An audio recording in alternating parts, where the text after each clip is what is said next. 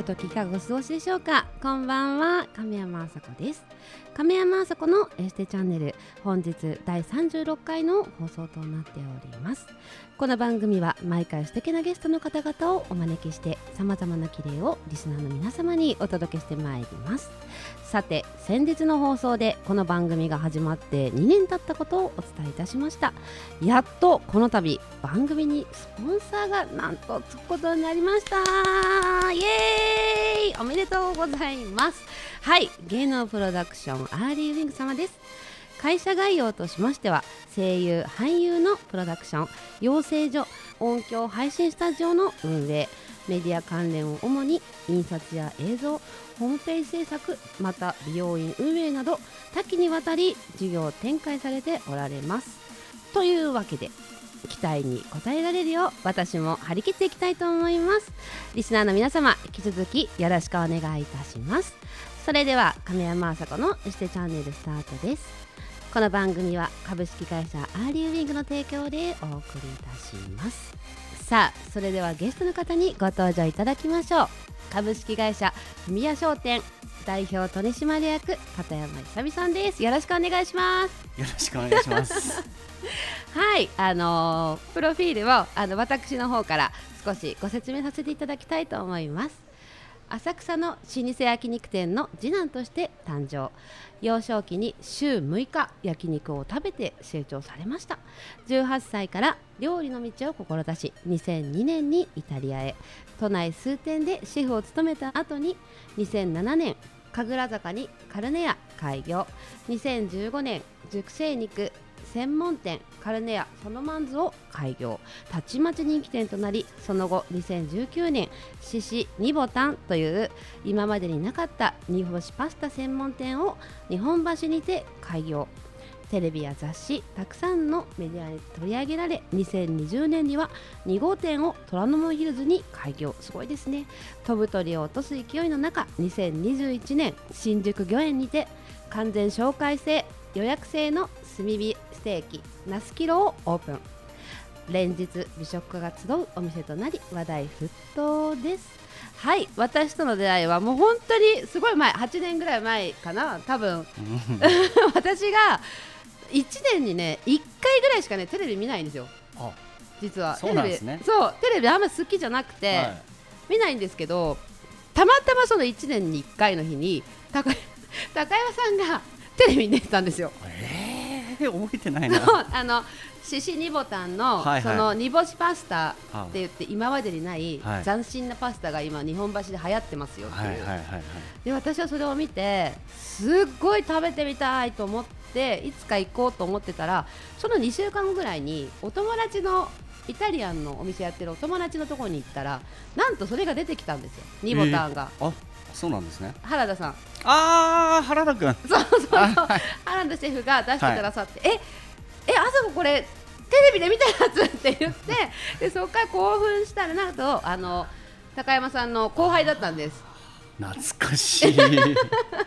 はい。そこからの勝手にインスタフォローしてて、はい、もういつもあのお料理もあのさることながらあの名言がすごいので私はいつも楽しく見させていただいてました。はい、ありがとうございます。はい、あのね、一個先に言っちゃいますけど、料理は物語があると。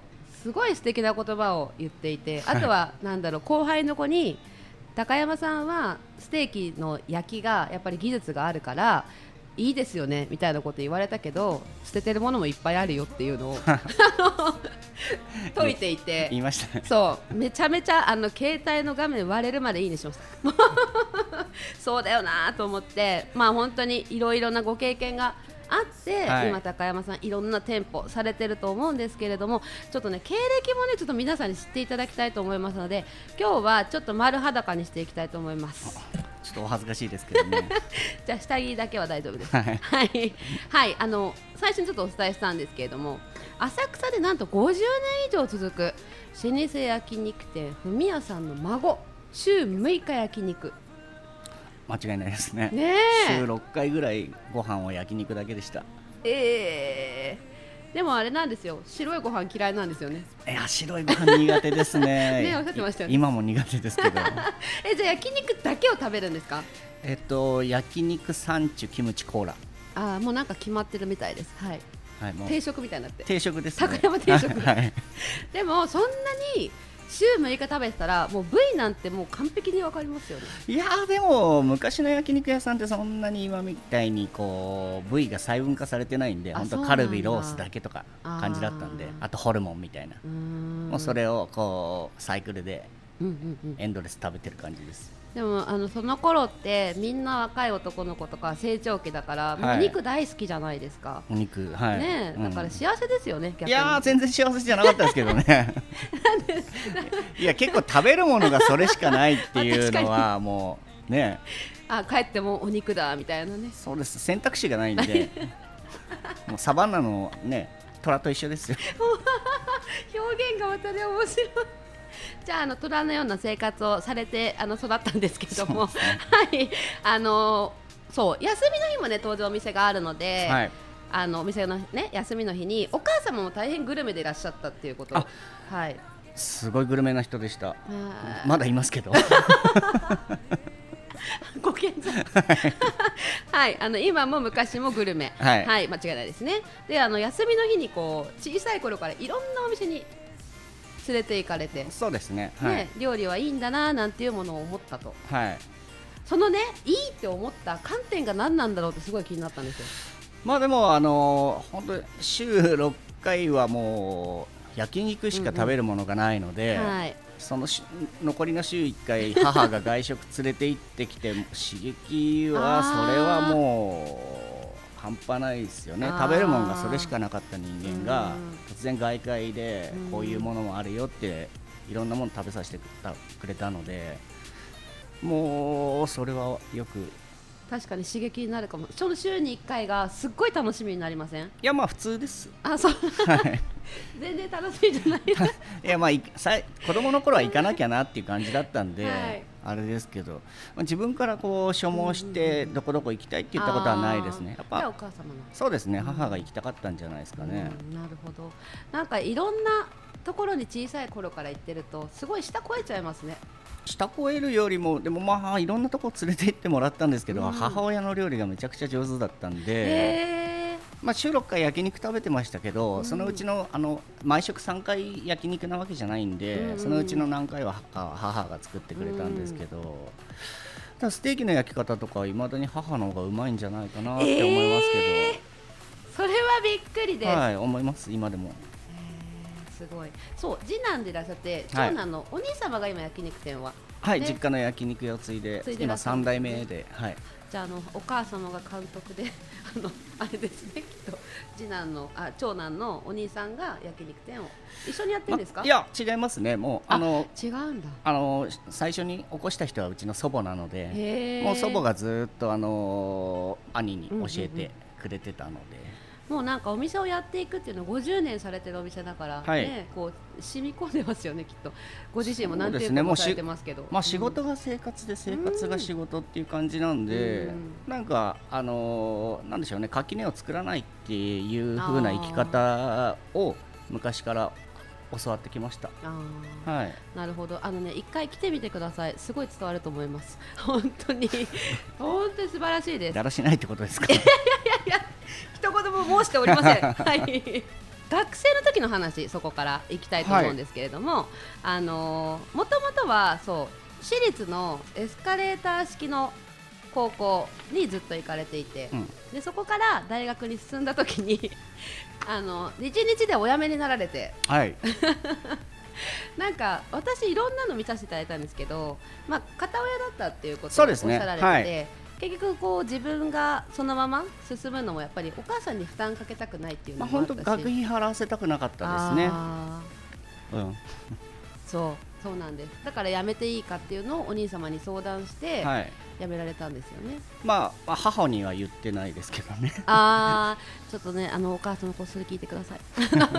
でもお母様は知らないから、はい。その日に苦労してあの大学まで行かしたのに辞めてきちゃったからあのもう100万円札を投げつけられて もうどこでも行けって言われたっていうのをちょっとある記事で見たんですけど。まあそんなこともありましたやっけど。ぱそうなんですいねやどうでしょうね。へえ。そのお金を持ってさらに食べ歩いてまあそのお金を持ったんですけど、うん。でそれからあのそのお金で実際一人暮らしは始めたんですけど、うんうん。残ったお金で母親にあの料理人になるからって言って、うんうん都内のうんいろんなところに食べに行くのを付き合ってくれって言って、へでその、まあ、お金という名目で都内なんもうすごい食べ歩きましたね。うん。もう当時大学あの辞めて高卒なんですぐでしたけど、な何百件までいかないけども100件は余裕で超えましたかね。へー。でその中でとあるところに行ったところですごい美味しいあのお店があってうん。でそこで食べ終わってその場で働かせてほしいって言って、えその場で？そうですね。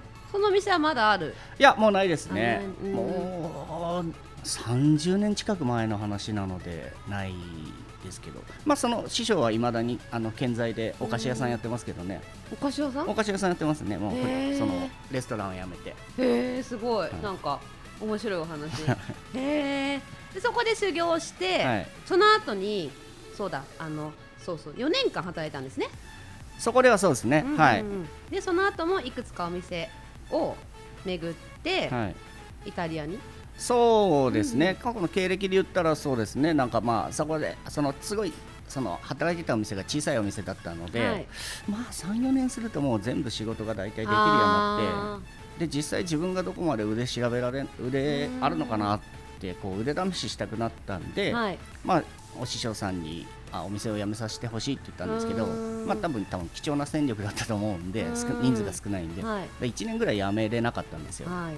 でまあ泣く泣く辞めさせていただいてうん。で当時「料理の鉄人」っていうあ懐かしい。うんどあのー番組がはいやられてたんですけど、そこでちょうど見た時にとあるシェフがあのー鉄人に勝ってたんですよね。おおえー勝ったすごいなと思って。でちょうどあのなんだろうな雑誌あの求人雑誌を見たら、うん。ちょうどそこのお店がね求人出してたんですよ すごいですね。ねタイミングが。タイミングが良くて。でそこにあの募集で応募して、はい。で入社することができましてう、んでそこでさらに4年ぐらい働いてました。あなるほど、はい、でそこの会社に在籍中にイタリアに行ってます。あじゃあその会社から斡旋されて行かれた。斡旋というか、まああのー新店舗を、あのー出すっていう話でうん。でそこで、あのーまあ、ちょっとその会社の中でちょっと、あのー使えそうだなっていうな ものを何人かはい。6人7人ぐらいで派遣されてかえそのイタリアでその実際レストランで働いたりうん。語学学校で勉強したりする場を与えていただいてうん。でそれから帰ってきて僕がそこの新店舗のシェフにあの、はい。就任したっていう話です。うーん。なるほど。すごいタイミングがタイミングで。なんか間が良かったですね。うんと思います。はい。でも引き寄せだと思いますけどね。やっぱりうん頑張ってないとそういう運も巡ってこないと思います。その後はまあ帰国されるわけですけれども、そのうち都内で働いてたらこれ今のマネージャーさん？違いますよね。そうです。今のマネージャーです。今のマネージャーさんと知り合って、はい。で自分の店を持つという決心をなさられたという。はい、はい。でその後店舗探しのねまたストーリーがすごいんです。店舗探しのストーリーが200件見て見ましたね。見ましたね。でも決まらなくて、はい。もう諦めようかなみたいな。まあ諦めてはないですけど、うんあなんかちょっと焦んもうちょっと焦ってたんで、うん。どうかなと思った時にふっとふっと転がり落ちてきたような物件ですかね、でまあそれがはい牛込神楽坂っていう駅だったんですけど、はい。なんかそれがレンタルビデオ屋の？廃墟です、そう。それを見た時に、はい、自分が料理してる姿が見えたっていう見見えましたねすごなんか。いくないですか？いや料理する姿も見えましたしそのすんごい汚かったんですよ。もう廃屋なんでシャッターで閉まってたんですけどシャッターを開けた途端にネズミが出てくるような、あーでもめちゃくちゃ汚いですね。であのうん。レンタルビデオ店が多分どうなんですかね夜逃げ同然で逃げたんじゃないですかね。もの中の機材がそのまま置いてあったりとかして本当に汚くてそれをだからその今のマネージャー今のパートナーにうん。連れてった時にここだけやめてもらえませんかって言われました。じゃあ見えちゃったから決めるしかないないですか？説あ得しないといけない。そうそう言いました。あああもう風吹いちゃったから無理って言って。ー。らしいです。高山さんらしい。まあ風吹いちゃったから止めらんないとなるほど。で今までねあのお店ができるまでのことをちょっと聞いたんですけどもう盛りだくさんすごいは楽しい話。もう興味深い話だったんですけど、はい。ここからはお店ができてからのストーリーを後半あ聞いていきたいと思いまおす願いします。はい。よろしくお願いします。お願いします。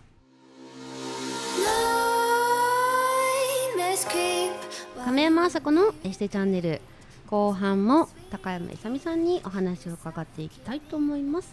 はい。ではあの廃墟から自分が料理しているところが見えたというところからあの始まってるんですけれども。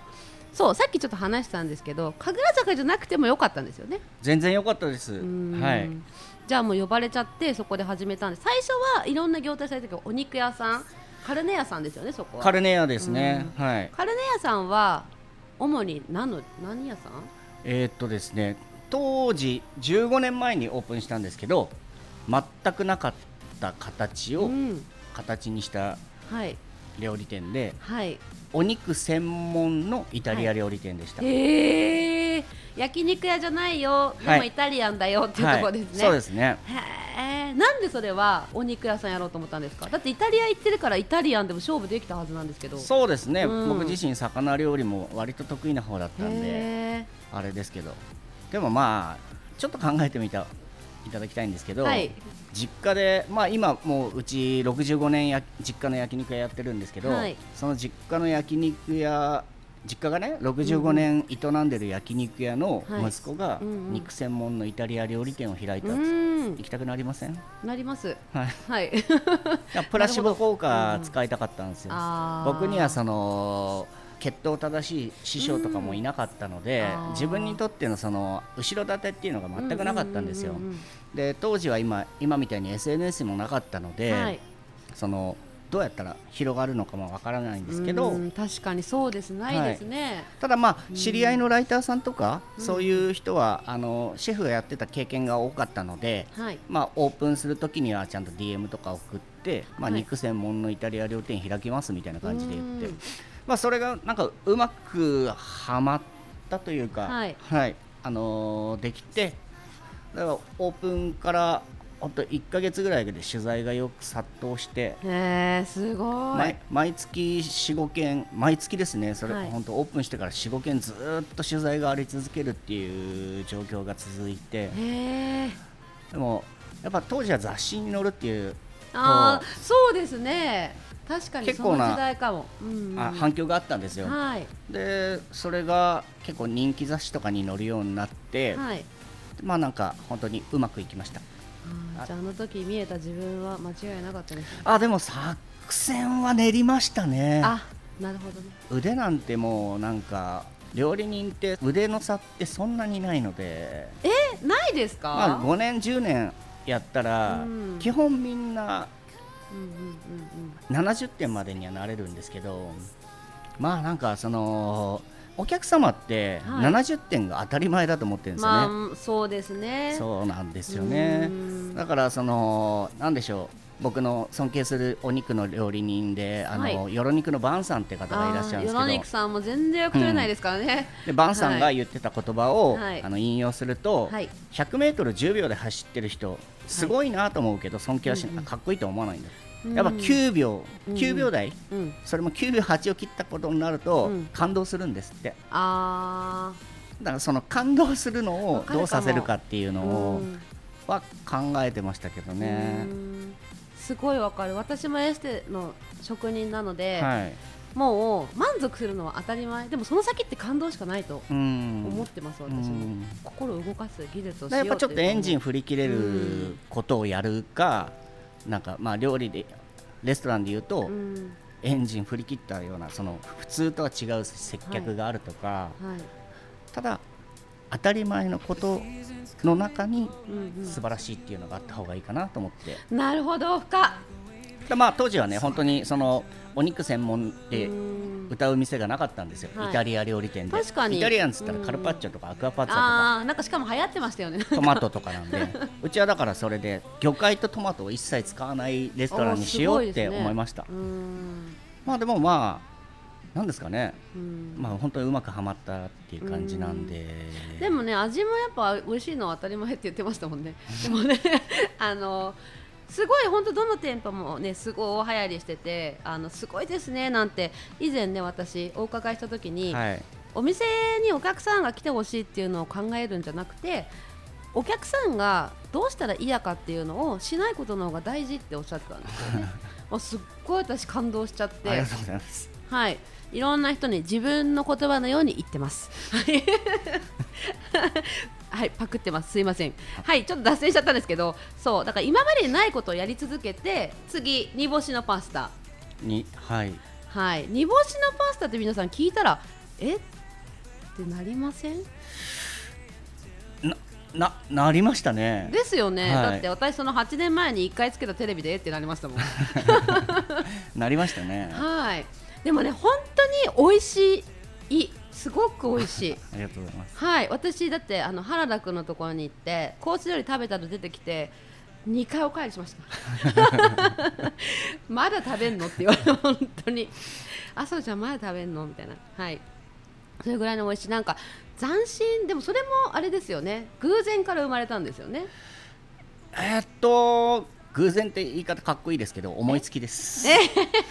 じゃあ偶然でいいです。あ のかっこいい方でいきましょう。はい。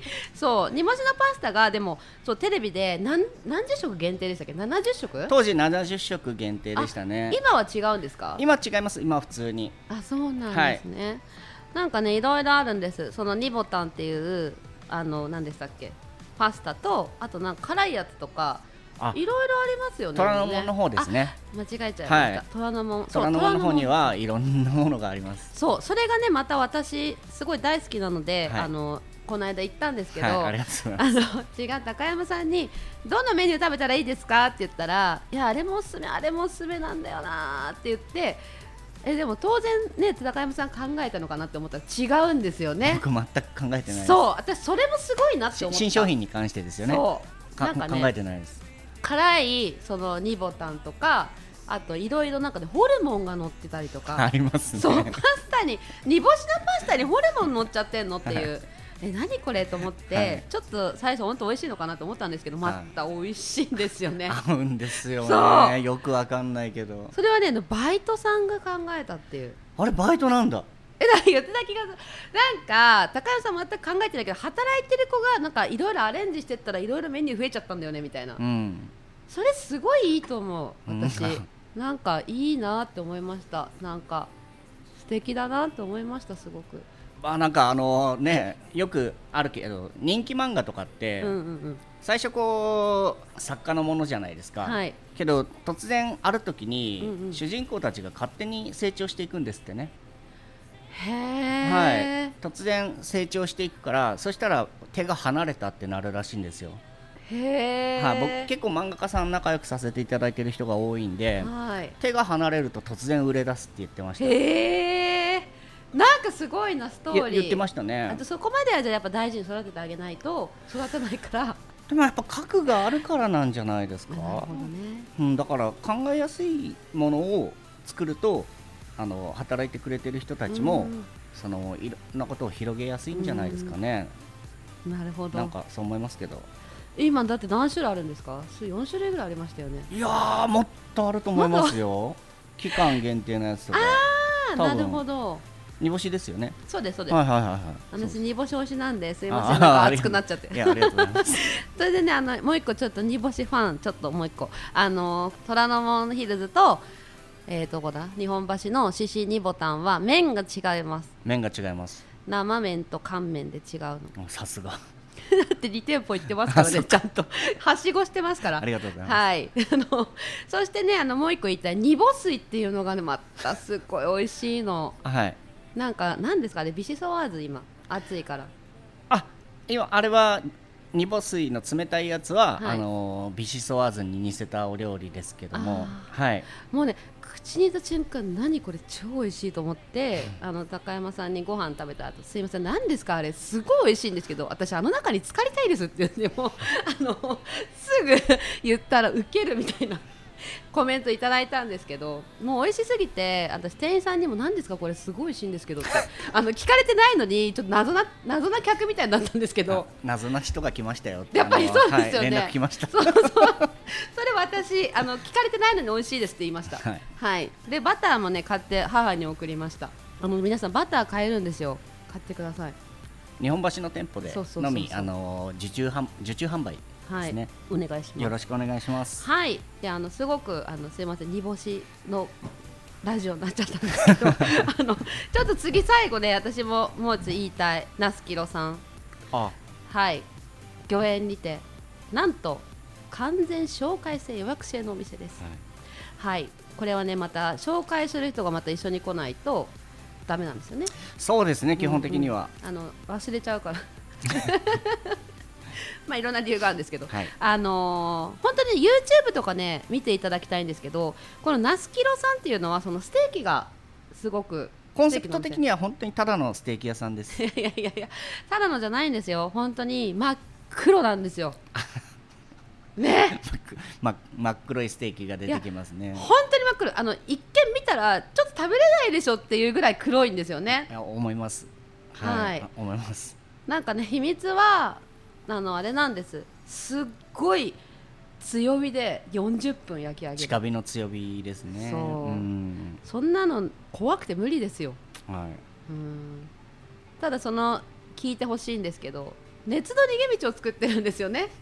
ね。そういう特殊な技法らしいですよ。でもまあ正直誰でもできることなんですけど、はい。やるかやらないかの選択肢で言えば、ん。やらないを選ぶ料理人あがー。9割以上だと思います。怖いからえー、っとですね全てがそれに食われちゃうその料理に。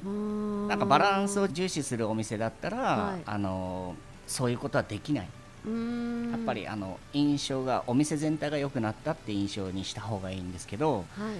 真っ黒いステーキが出るよっていうコンセプトでやってるので、はい。お客さんの許容範囲が違うんですよね。ん。なんかコンセプトの作り方っていうかコンセプトがそれなので、はいなんか真っ黒いステーキが出てくるんだけどはい。それまではなんか前菜いろいろ食べれるらしいよっていうのでそのお客さんのその許容範囲を広げる、でも最後にそのステーキが出てくる。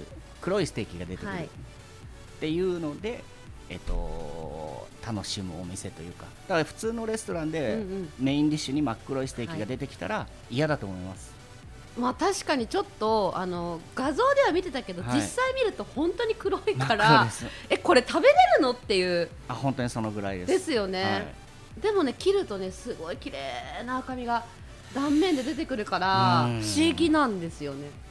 なんかカチカチになりそうなイメージですけどね。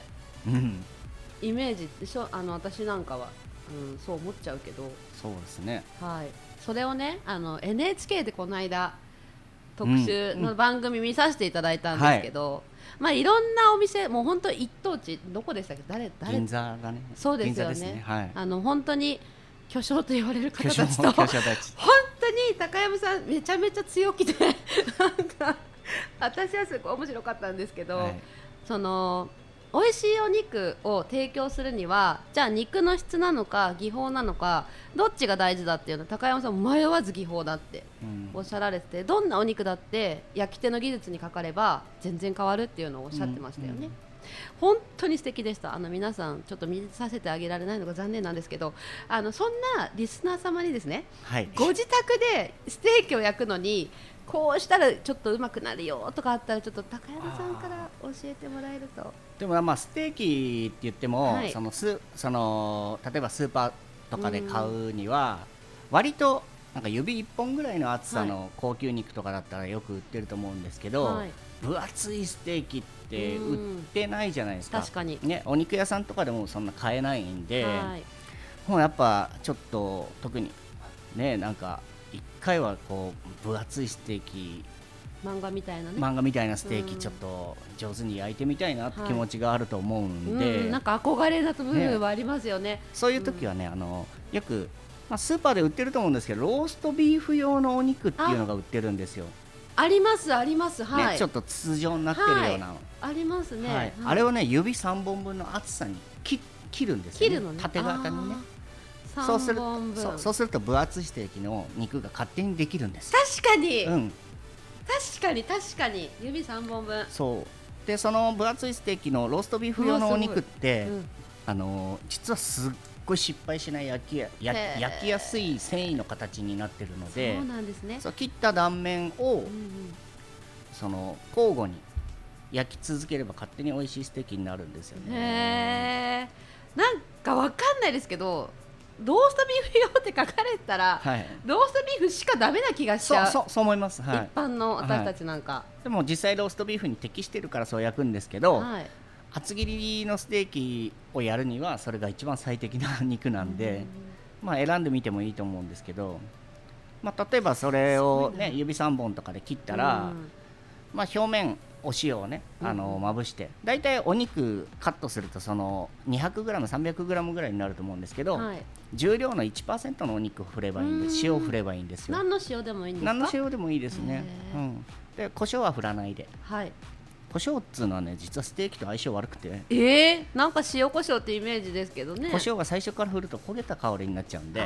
まあなるべくあの一番最後にあの焼き上がったのに振りかけた方がいいと思いますけど。あなんか美味しそう、うん。お腹空いてきました。あの本当に美味しいあのお話をありがとうございました。美味しくなるお話でしたね。はいえっとではいろいろありがとうございました。ありがとうございます。はいえっとこの番組が美容なんで、はい。あの何か気をつけてることとか意識してることあったら教えてください。意識してることはないですけど、い。そのやっぱり美容やってる方で、はい。赤身のお肉を食べましょうみたいなことよく聞きません、はいあれはなんかトレーニングした人だったらすごい筋肉もつくし、はい。何より赤赤身のお肉で塊のお肉、すはい。ひき肉じゃなくてね、うんうん。塊のお肉ってはい。確かにステーキ焼いたらカロリーはしっかりしてるんですけど、うん。消化にカロリーをめちゃくちゃ有するんで、はい。例えばあー。500g のカロリーのお肉食べたとしても、はい。塊肉だったら、はいその半分は消化のカロリーに使われるから、はい。吸収されるの半分だと思ってください。あ実はねダイエットにすごくいいのでそして翌日のほっぺたの張りが違う。ーえー、だって肌綺麗ですもんね。肌すごい綺麗麗になります。あの赤身のお肉のステーキを塊肉でね食べるのはとってもあの美容にいいと思いますよ。実際うちのお客様あの特に神楽坂のカルネアっていうお店は赤身肉を主従にしてるんですけど、はい美容家の人めちゃくちゃ来ます、へえ、うん、もうなんかあの神楽坂のカルネアには赤身肉のステーキいろんな種類が揃ってるんで、ぜひねあの召し上がっていただきたいなと思はいうんです、けど、あの秒で行きます。はい、はい、秒突で。然お店宣伝になっちゃってすみません、はい、あの秒で皆さん一緒に行きましょう。はい。わかりました。ありがとうございます。あのーもう子供の頃からあのお肉と触れ合ってきた高山さんだからこそ言える知識だと思います。ありがとうございました。というわけで本日第36回のゲストは株式会社ふみや商店代表取締役高山勇美さんでした。ありがとうございます。ありがとうございますはいあの本当に冒頭の時に言ったと思うんですけどそのなんていうんだろうな感動を与えるってすごいやっぱ私も考えるんですけれども常に多分お客さんのことを考えたりとか生活の中でいろいろなことを考える癖をつけていかないといろんなことに気づけないんじゃないかなっていうのをすごく思うんですけど、あのーそうですね。人によって感動もまた違うのですごい難しいんですけどその難しいっていうのも考えないとわからない。なので、あのーいろいろな人がいていいしいろいろな考え方があっていいものだと思いますのであのこういう私たちみたいなちょっとあの変わった人たちも あの存在しますのでちょっとこれからもあの個性全開にしてやっていきたいと思いますので皆さんぜひ応援よろしくお願いします。はい。それではまた次回お会いしましょう。この番組は株式会社アーリーウィングの提供でお送りいたしました。